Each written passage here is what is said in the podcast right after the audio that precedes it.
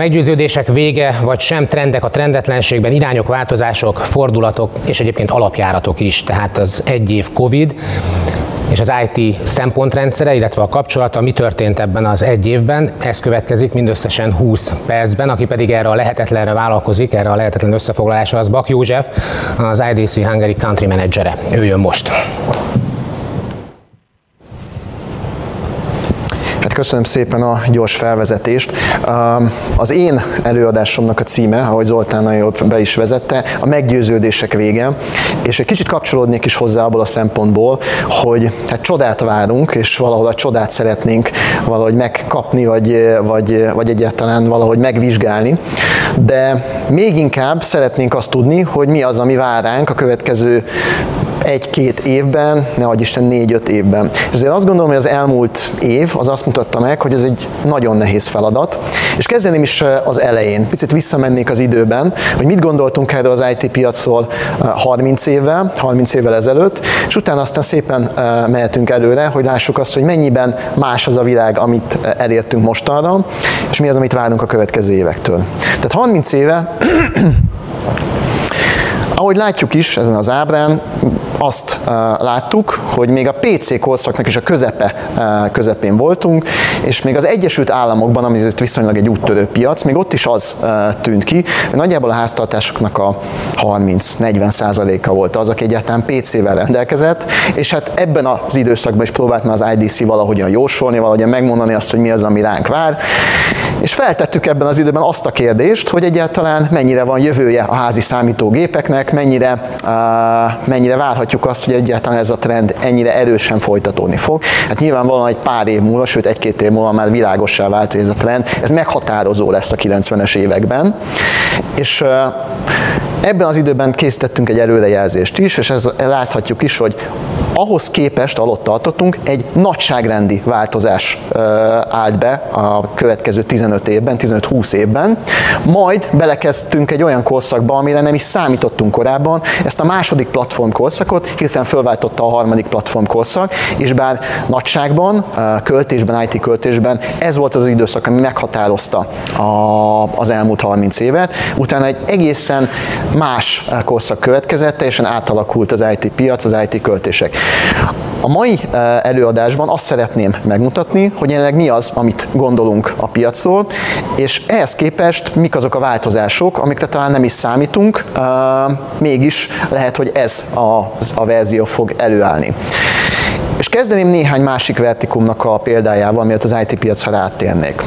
Nézzük csak, kereskedelem. A kereskedelem tipikusan egy olyan vertikum, ami egészen máshogy élt a fejünkben, nem tudom, száz évvel ezelőtt. Száz évvel ezelőtt még az volt a, a, az általános, hogy a velünk, emben szá, velünk, velünk szemben állt egy eladó, aki kiszolgált minket, és egy egészen nagy változás állt be akkor, amikor hirtelen bementünk egy szupermarketbe, és már nem valaki kiszolgált minket, hanem mi magunkat szolgálhattuk ki.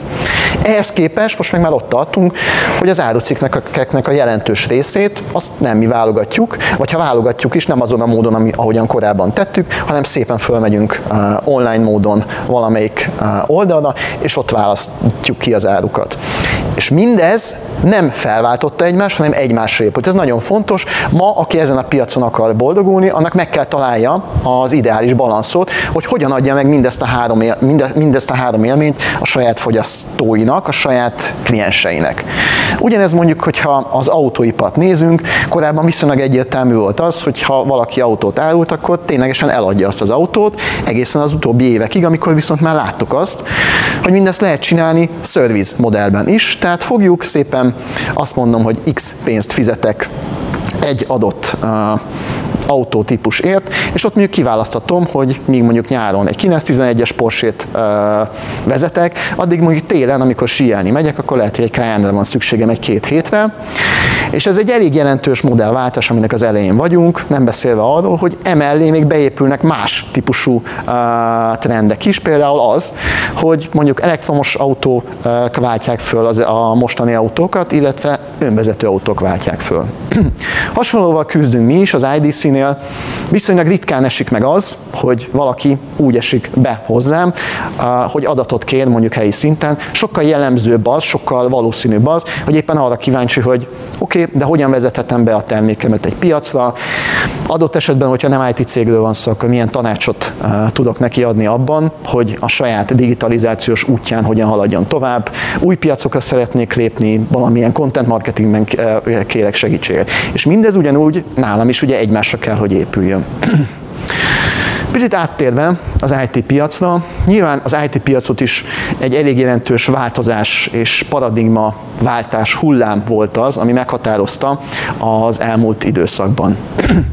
Ahogy a prezentáció elején utaltam is rá, a 90-es évek és a 2000-es évek elejét azt határozta meg, hogy volt egy előteljes növekedés, ami nem úgy folytatódott, ahogy ezt gondoltuk volna. Ez az ábra, amit most látunk, és utólag is elnézést kérek azért, hogy néha bele teszek néhány ilyen magyar, angol kis hunglis ábrát is. Tehát ez 2007-es ez az ábra. Ekkor volt az, amikor beköszöntött ez az úgynevezett harmadik platform korszak.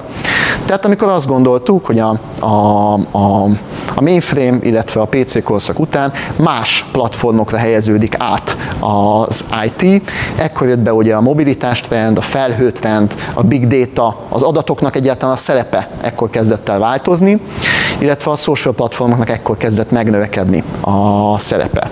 Ebben az időben azt gondoltuk, és úgy jósoltuk, hogy, mint, hogy 2020-ra 40%-a a bevételeknek az IT piacon harmadik platformos technológiákból fog érkezni. Na nézzük meg, hogy hova jutottunk, hol tartunk most ahhoz képest, amit akkor mondtunk. Ugye amit most itt látunk, az a harmadik és a második platformból érkező bevételeknek, a, illetve költéseknek a trendje. Bal oldalon és jobb oldalon is globális trendeket nézünk. A bal oldalon egy picit félrevezető, emiatt is tettem még egy ábrát, hiszen mondjuk itt ugye az látszik, meg úgy tűnik, mint hogyha a harmadik platform most technológiák nagyon előteljesen vezetnének, de ebben benne van az is, hogy ide beletettük nyilván a mobiltelefonokat is, illetve az összes mobileszközt, az összes laptop eladás az itt van benne. Ha ezeket kiveszem, és azért azt gondolom, az egy jobb megközelítés, hiszen sokkal erőteljesebben tudunk a B2B, a corporate rendekre fókuszálni így, akkor az látszik, és itt most a, a zöld vonal az, amit, amire itt így mindenképpen fölhívnám a figyelmet, hogyha ez sikerül. Tehát a zöld vonal, amire fölhívnám a figyelmet, hiszen az jelzi itt a százalékokat. Ugye nagyon jól látszik az, hogy 2019-2020 táján nagyjából olyan 40-50 százaléka a költéseknek az harmadik platformos technológiákból um, jön, harmadik uh, platformos technológiákra költjük. Ha egy picit tovább megyünk, és átnézünk a CER régióra, tehát a mi régiónkra, amiben Magyarország is van, akkor azért itt látszik az, hogy itt még nagyon erőteljesek a meggyőződések, nagyon nehezen áll át egy új modellre a, a piac, de azért itt is látszik az, hogy azért ezt a 40%-os határt már itt, már itt elértük, és további növekedésre számol, kell számolunk, már csak azért is, mert nagyon sokáig beszéltünk erről a harmadik platformos transformációról, és én azt gondolom egyébként nagyon sokáig vártuk Magyarországon ezt a harmadik platformos transformációt. Ehhez mérten, amikor megérkezett, azért az inkább az utóbbi évek voltak, és azon belül is egyébként a 2020-as év volt az, ami azért hozott itt egy kisebb változást, egy kisebb növekedést. Nem mellesleg meg kell jegyezni azt, hogy a 2020-as év az minden tekintetben egy eléggé ortodox, vagy bocsánat, egy unortodox év volt, hogy ezt használtam ezt a szót, tehát teljesen más trendeket kaptunk, mint amikre korábban számítottunk, és ez például a harmadik platformos trendeknek, gondolva egy például a cloudra, kifejezetten jót tett, erősítette. Pár szóban, most ugye pusztán a számokat néztük, érdemes a számok mögé nézni. Mik azok a trendek, amik mindezt a változást generálják, drive-olják, és ennek nyomán az IDC egy globális felmérésben megkérdezte azt a vállalatokat, az IT-t használó vállalatokat, tehát nem az IT-t, az IT-t képviselő vállalatokat, hogy mik azok a KPI-ok, főbb célok, amik mentén tervezik a következő évek IT-jának az alakítását, a költését. És ugye az a válasz született, hogy alapvetően jelenleg, ami fontos lehet, az a hatékonyabb és profitábilisabb üzletmenet, a reziliens üzletmenet, ahogy így látszik is, illetve nem tudom, hogy bocsánat,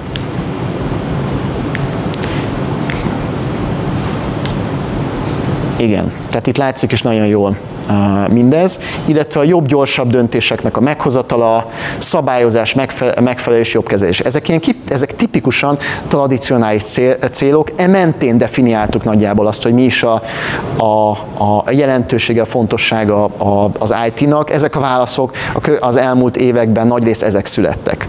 De arról is megkérdeztük a vállalatokat, hogy és mik lesznek szerintük azok a főbb KPI-ok, amik a következő évnek a költését, a következő éveknek a költését meghatározhatják merre fog fejlődni ez az, ez az IT.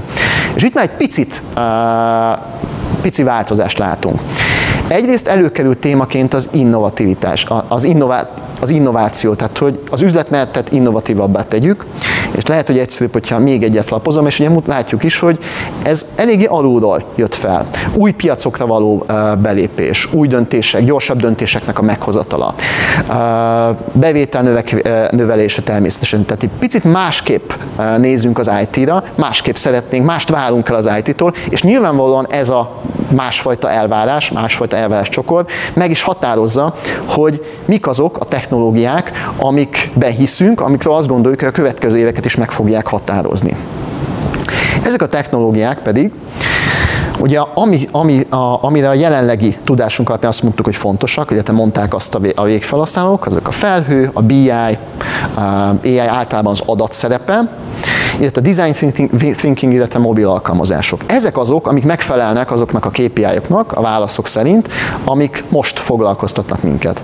Amik viszont a jövőben fognak minket foglalkoztatni, mert azt gondoljuk, hogy érdekesek lesznek ahhoz, pedig azt gondoljuk, hogy a felhő, a, az adat továbbra is a legfontosabb uh, technológiák lesznek, de beléptek új uh, szempontok is. Elsősorban az IoT, nem meglepő módon, uh, a, az IDC-hez forduló cégeknek egy jelentős része az IoT iránt érdeklődnek jelen pillanatban. Mm, talán az IoT kutatásunk az, ami a legnépszerűbb, és ez nagyon jól reflektálódik egyébként nem csak itt, hanem a magyar uh, trendekben is. Illetve megjelent a DevOps és az agilitás kérdése, ami sokaknál látszik már a magyar piacon, és talán nem annyira markásan, mint amennyire mondjuk az IoT-ban már látszik egyfajta növekedés, tehát költésben is látszik egyfajta növekedés. Nem véletlen, hogy a prezentációnak a további és egyben végső része elsősorban a felhőt és az adatot fogja megcélozni, hiszen ezek azok a technológiák, amik azt gondoljuk, és az adatok, illetve a válaszok alapján is úgy tűnik, hogy ez lesz az a technológia, ami meghatározhatja a következő időszakot. Áttérve Magyarországra, illetve a magyar trendekre, jól látszik, hogy ez a felhőpiac, és most publikus felhőről beszélek, bocsánat, hogy ha félreértés lenne, egy olyan 250 millió dolláros piac, ami erőteljesen fog növek, növekedni, tehát ilyen 15-20%-os növekedést látunk. 2020-ban uh, láttunk egy áttörést már ezen a piacon, tehát azok a migrációs projektek, amikre nagyon sokáig vártunk, és nagyon sokáig próbáltunk úgy beszélni igazából a felhőről, és erről a felhő transformációról, hogy csak csak cseppekben láttuk ezt a transformációt, na azok most már elkezdtek működni, sok helyről, több helyről, mind vendor oldalról, mind pedig végfelhasználó oldalról ezt a visszajelzést kaptuk.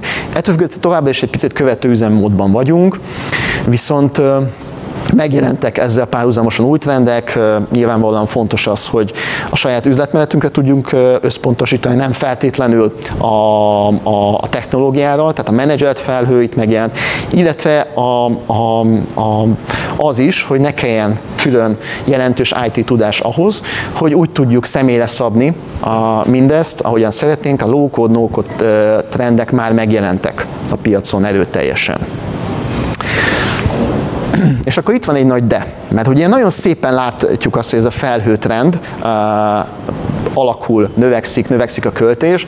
Én magam is elég nagy evangelistája és nagy híve vagyok magának a, te, a felhő technológiának, csak közben azt látjuk, és az, azok a, a, a trendek is láthatóvá váltak, hogy elég sokan, főleg nemzetközi piacokon elkezdtek visszajönni a felhőből.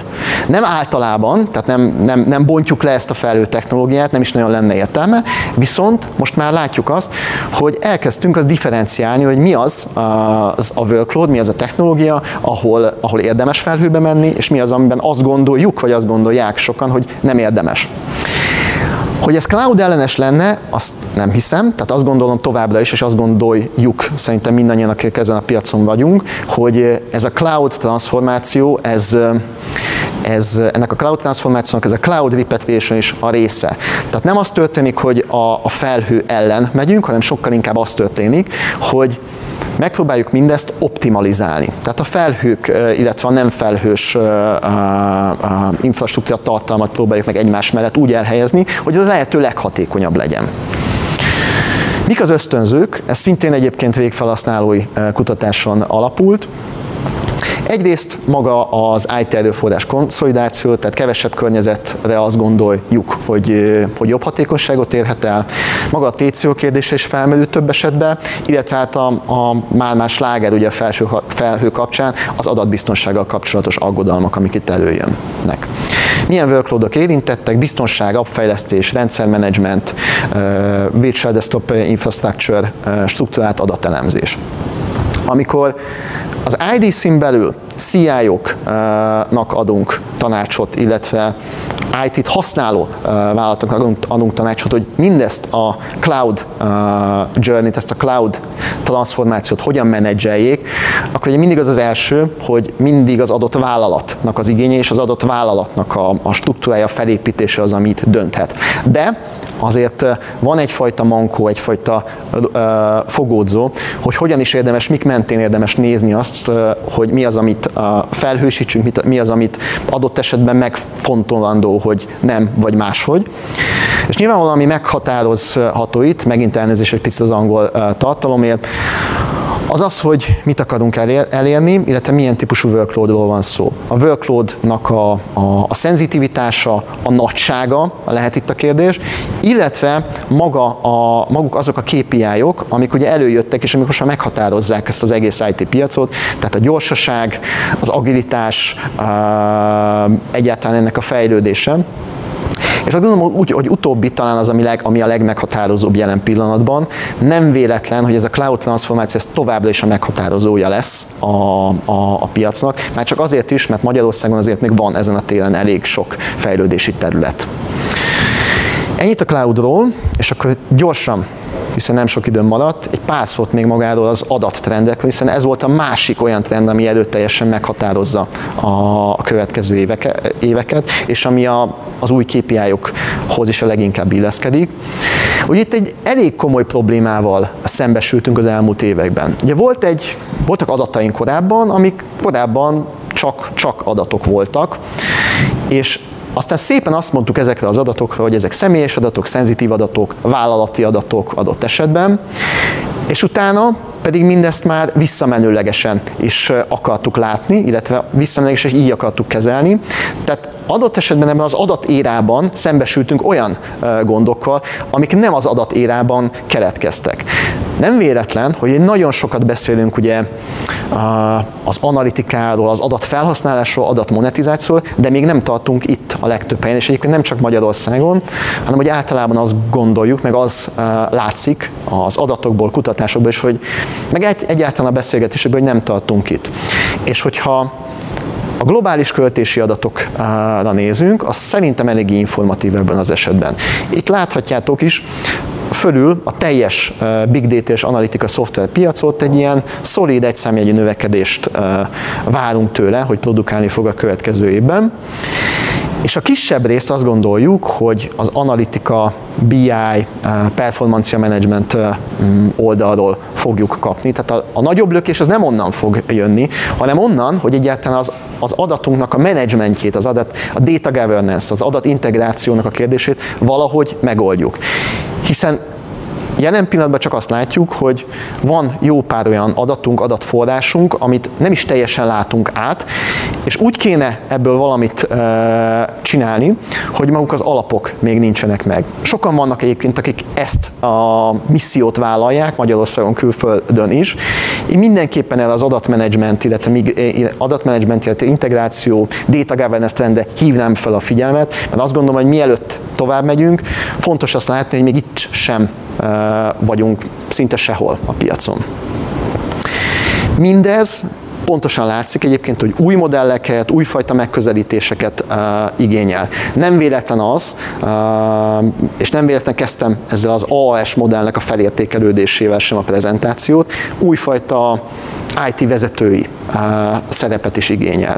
Csak pár szóban, mert tényleg nincs olyan sok idő már hátra, Elég sokat beszélgettünk, beszélünk a CIO szerepének a, a, változásáról. Nem mennék végig ezen a, ezen a csáton, amit, amit most látszik, de nagyon jól látszik, hogy alapvetően nem a tech szerepek, hanem inkább a management, manager szerepek azok, amik, amik, amik ki fognak domborodni a következő időszakban, legalábbis ezt várjuk, és ez egy újfajta személyiséget, egy újfajta, újfajta CIO-t követel meg, azt gondoljuk.